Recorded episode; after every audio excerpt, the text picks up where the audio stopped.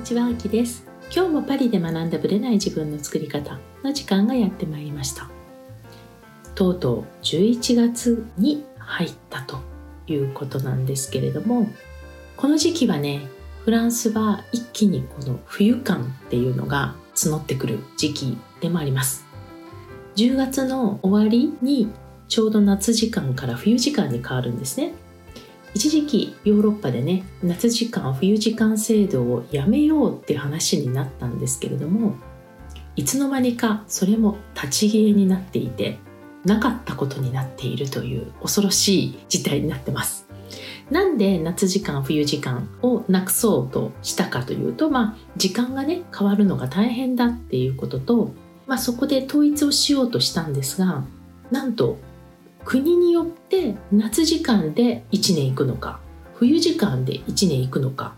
っていうのは国で決めろという話になり国で決めるととんでもなくおかしくなるじゃないですか。なぜかというと同じ時差のエリアなのに例えばフランスとドイツで1時間ずれちゃう可能性があるわけですよ。どっちかの国は冬時間どっちかの国は夏時間でヨーロッパはまあ、電車あるいは飛行機で1時間とかね、まあ、電車だって数時間ですよ。で行けるようなところが多いのに数時間変わっただけで時差が一気に変わってしまうと混乱を招くじゃないですか。例えばドイツはフランスよりも東にある。でその向こうに例えばオーストリアがある。っていう時にオーストリアとフランスの時間は同じでドイツだけ違ってたらこれもう完璧に混乱するわけですよ。なので気づくと統一しようっていう話はなかったことになってるんですね。まあそういう意味では本当はね今年から採用するはずだったんですけど誰も何も言わないという形になります。で、まあ、何回もね聞いたことある人もいるかもしれませんけどこの夏時間冬時間っていう感覚が日本にはないのでいまいちわかんないっていう方もいらっしゃるのでどういう仕組みになってるかっていうことを簡単に言います。例えば、まあ、今回必ず冬時間に変わるという時は10月の終わりの最終土曜日の夜中土曜日から日曜日に変わるこのタイミングで変わります。で今回の冬時間は日本を起点にすると時差がねもともと7時間だったところが8時間になるので1時間遅くなるんですよね。日本時間を起点に考えるとね分かりやすいんですよ。なので夜中の3時になった時に自動的に2時に戻るということになります。なので2時台が2回繰り返されるっていうことになるんですね。で逆に言うと3月？冬時間から夏時間に変わる時は2時になった途端にもう3時になるんですね。なので2時台が一気になくなって3時台に入ってしまうと。そういう流れになります。なので今まではね次の日あるいはもう前日の夜に時計を変えてたんですけど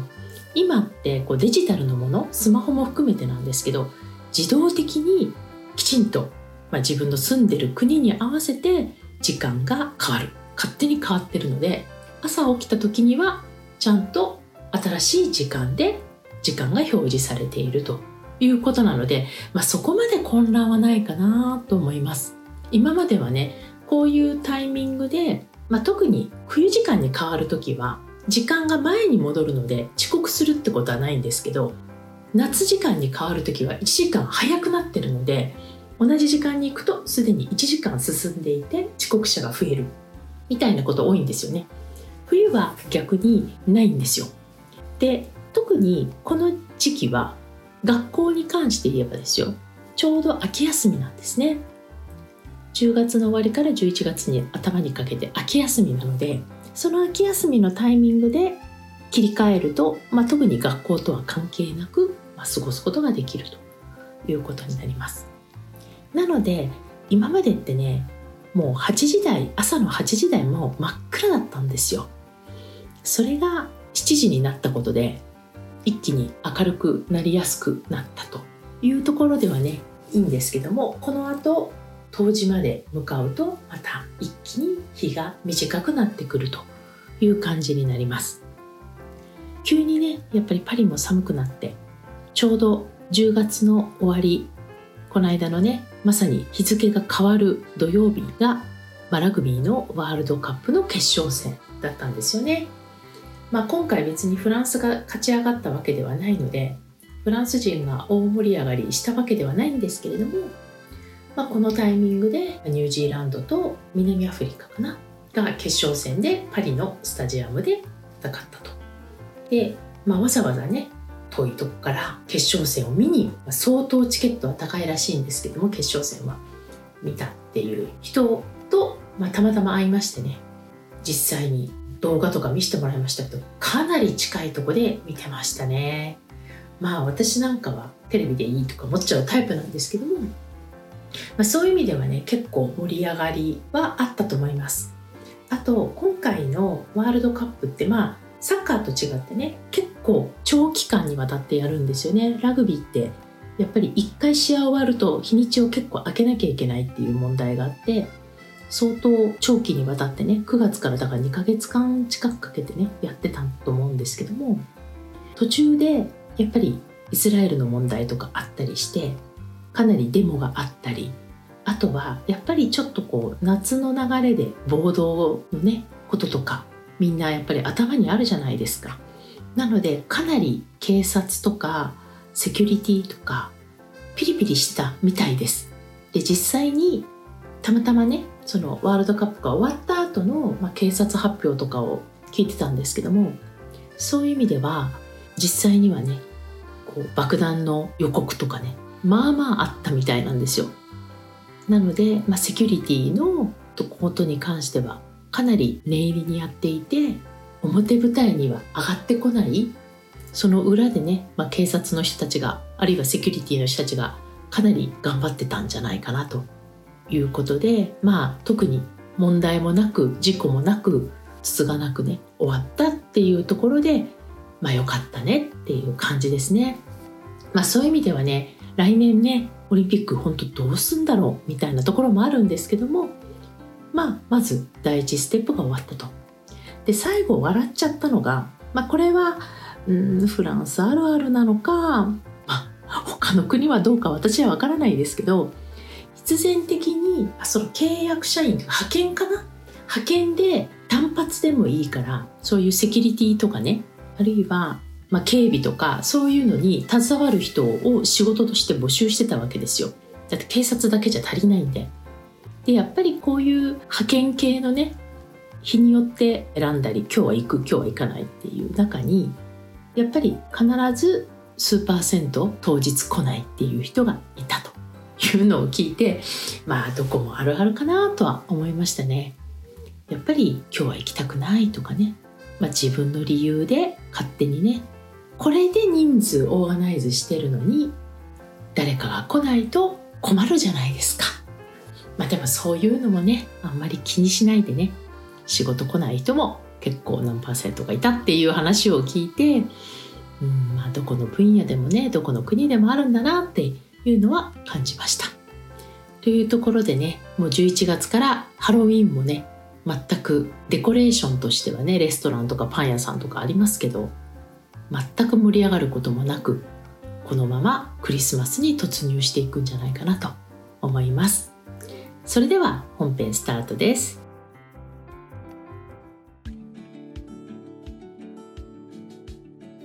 本編です。最近ねまあ自分の講座で、まあ、グループの質問会であったりとか相談に乗ったりあるいはね初めてオンラインサロンこれノート術のオンラインサロンなんですけどこちらで懇親会っていうのをやってみたのでねその時のシェアをしてみたいと思います。もちろん私は質問は、まあ、いつでも答えたり、まあ、ライブでもやったりしてるんですよね。ちょっとこうパブリック的な表向きいろんなところで喋るっていうよりも、まあ、今自分の講座のね中での質問とかそういうのを受けるケースが多いので、まあ、そっちで結構喋ってるつもりになっていて、まあ、最近普通のライブはあんまりやってないなってことに改めて気づいたんですけども、まあ、それくらい回数はねまあまあやってるんじゃないかなと思います。なぜかというと、まあ、私の場合大体メインで3つの講座をやっていて1つが、まあ、この間懇親会をやったノート術のオンラインサロン。それからノート術の講師養成。それからパリ美学。で3つやってるんですよね。でそれが、まあ、それぞれの質問があったりしてライブをやったり、まあ、 Zoom 会をやっていると、まあ、あっという間に1ヶ月が終わってしまうという感じなんですね。でオンラインサロンの方は、まあ、ノートを書くっていうところとあのどちらかというとその人が自分で自分の願望を叶える、まあ、そのためのノートの書き方だったり、まあ、マインドその自分のセッティングの仕方とかそういうのを、まあ、一斉にお伝えしていく講座なんですよね。なのでどちらかというとその人がどうなっていきたいかっていうことについてはあんまり細かくフォローはできないんですよ。っていうかその人自身をあんまり私が知らないっていう場合もありますのでだからまあこういう交流会ってね逆に私には貴重でもちろんすでに知っている方もいっぱいいるんですけれども、まあ、初めてそこでお話ししたりとか顔を見たりとかするケースもあるので非常に参考になりました。でどんなことをやったかっていうとねもちろんノートを書いていく上でのね不安だったりあるいは願望をどうやったら叶えられるのかっていうところに関する質問とかねそういうのを受けたりあとはね実際に、まあ、叶うっていう前提になった時にどういうふうにセッティングをしてったらいいかっていうのをね、まあ、ワークみたいな感じでグループに分かれてやりました。でやっぱりね生身の人間とお話しするっていうのはそれだけでたくさん情報があるんですよね。やっぱりその人の見てる世界あるいは雰囲気こういったものがその人の行動発言を作っていくんじゃないかなと思うんですよ。なので今まではグループで書き言葉でね文字でどんな人かどんなワークをやってるのかっていうのは分かるんですけどやっぱり顔を見た瞬間その人の持っている雰囲気あるいはスタンス感情思考こういったものを人間はわずかな時間でねジャッジしてるなって思ったんです。まこれ実際にね私のやってるオーラトレーニングの中でもやったりしてるんですけどもやっぱりね自分の願望が叶った時の自分と今って全く同じ人ですかって言われたら違うと思うんですよ。きっと同じだったら今もう叶っててもおかしくないじゃないですか。でやっぱり自分の理想の状態本当に叶えてたら最高の状態の自分というのは多分自分と今の自分とは思考も違うし多分感情も違うし見ている視野視点も違うし行動量も違うかもしれないしもっと言うと見た目雰囲気全部違うと思うんですよ。人ってその現実にふさわしい器っていうのがあると思うんですね。でこの話を私よくしてるんですけれどもこの感覚を分かっていただけると自分の願望がより叶うんじゃないかなっていう気がします。例えばどういうことかっていうと例えばビジネスに関して何かゴールを持っているとします。やっぱり月10万円を稼ぐっていうところにね今フォーカスを当ててる人これステージがあるのでいいんですよそれで。っていう人もいれば月1000万ぐらい売り上げ上げてる人もいるじゃないですか。でこの時に多分月10万円の稼ぎの私と月1000万円の稼ぎの私って思考感情行動視点それから見た目雰囲気まあ、そういう余裕さとかねそういうのも含めて多分全然違うはずなんですよ。であなたのゴールはどこですかってなった時に1000万に行きたいのであれば1000万円のゴールをゴールにふさわしい器を作っておく必要があるんですね。つまり1000万円を月稼いでいる月売り上げているこのふさわしい器を持っているからその現実が出てくるということになります。現実があるから器を作っていくってことはあります。稼いでるからその器になるっていう場合もあります。でも逆もまた真なりでその器があるからその現実になるっていうこともあるんですね。だとしたら叶っていないうちからその器を作ってった方がいいっていう話なんですよ。その現実が叶ったからその器になれるわけではなくてもうその器を先取りにして作っていけばその現実は叶うということです。じゃあこの場合どういう視点で器を作っていけばいいのかってことなんですよ。1000万円を稼いでるにふさわしい人たちの思考は多分10万円の人とは全く見てる世界が違うんですよね。だからそういう売り上げてる人ビジネスで1000万円を得てるような人たちの思考とか視点に徹底的に触れるしかないんですね。でそれが当たり前のような思考に自分でインストールしていくということになります。いちいち言い訳を言ったりするだろうかとかね。行動できない自分を責めたりするだろうか。10万円の自分はそういうことをしてしまうかもしれないけど1000万円の人ってそんなことでぐずぐず言うかなとかそういうのを考えるだけでも全く違うということですねで私はこの器を作っていく作業がマインドだと思ってるんですね。でマインドって、まあ、心の在り方って思うかもしれないんですけどこれは、まあ、心の部分もあるし表に出てるような見た目とか非言語情報にも直接関係してるんじゃないかなと思います。なのでここの部分をねよりトレーニングをしていく、まあ、特に個人セッションでね面倒をこうサポートできる人に関してはここの部分をね徹底的にしていく。で器を作っていく時って一つだけヒントを出すとするならば結局ねやってるかやってないかなんですよ。やってるかやってないかというのは行動してるかどうかだけなんですね。なので器をイメージの中で作っていても実際の行動が伴っていないと器を作ったつもりになってるだけで全く現実がその器としての現実は出来上がらないということになります。とっても寂しいお知らせなんですけどやっぱりね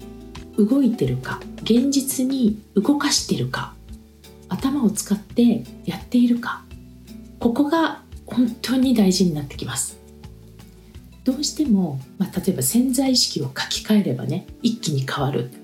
そりゃそうなんですけどこれは思考とかそういう無意識の部分での思考感情を動かすって意味では潜在意識は力になるんですが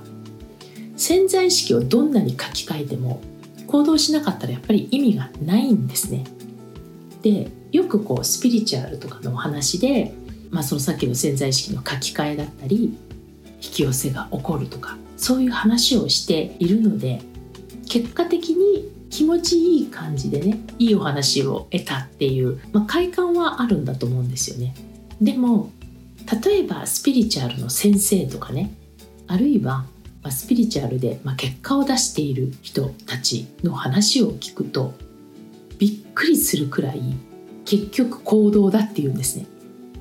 スピリチュアルを言ってる人でも結果的に現実を動かすためには動くしかないってで、まあ、特にスピリチュアルをやってる人ってこうね別の次元の自分とつながるとかそういうところがあるのでなんかこう一見頭の中でとかイメージの中でできることって多いんですけど実際にはそれってやってるつもりになってるだけでそのアイディアとか、まあ、私の場合は潜在意識からの情報ってよく言ったりしますけどそれで動かない限りは全く現実は変わらない。でここがきちんと分かっているかあるいはどうにかそこを避けてね動ける動きたいと思ってる人かここの部分はね分かれてきちゃうんじゃないかなと思います。なので器を作っていく作業っていうのは私自身は現実的にどうやっていくかまあ、具体的な行動に落として日々の中でどういうふうにやっていくかっていうところをまあ、見ていくわけなんですけどもやっぱり達成感とか充実感が欲しい場合には自分でやった感を作っていくっていうことが大事になっていくんじゃないかなと思います。なのでやっているけど考えてるけれどもっていうのは、まあ、正直そこだけの状態になってしまって私たちはまあ私たちっていうのはこう周りの人間は結局やってることでしか判断できないわけですよね。その人の思考とか頭では考えてるんです。って言ってもいや考えてることなんて表に出てこないから分かんないんですよ。やってないっていうことしか残らないじゃないですか。なので結果的に何をどう動いてるのか。実際に行きたい世界ゴールに対して効果的な行動をしてるのか。っていうところにかかってくるんじゃないかなと思いました。ということでね、まあ、今回やっぱりその懇親会に出てくる人たちのねまあ、前のめりな姿勢とかねそういったところもねすごく私は刺激を受けてやっぱり積極的に参加する人たち受け身じゃない自分の自分で自分の人生をね作っていくんだっていう。でそのために必要な技術考え方っていうのは私はもう全面にサポートしていくつもりなんですけどもそういう人たちがいればいるほどねやっぱりもっと答えていきたいなっていうのを改めて感じました。ということでねなんか自分自身の在り方を見直すきっかけになった10月だったなと思います。またね11月もちょっと自分にとっての大きなチャレンジがいろいろあるんですけれども私自身これをね自分がやっぱり先頭を切ってねやっていくんだっていうところをお見せできることでねみんなにとっての、まあ、勇気づけとか励ましになればなと思ってやっていきたいと思います。それではまた次回お会いしましょう。ありがとうございました。いつも聞いてくださり本当にありがとうございます。この番組は日本時間の毎週木曜日の夜配信されています。より有益なあるいは願望実現に関するマインドに関する情報に関しましては LINE やメールマガジン、まあ、その他の SNS で発信しています。概要欄のノート術の教科書のプレゼントこちらを登録していただくとメールマガジンそして LINE の方にお知らせが届きます。こちらの方からぜひご登録の方よろしくお願いいたします。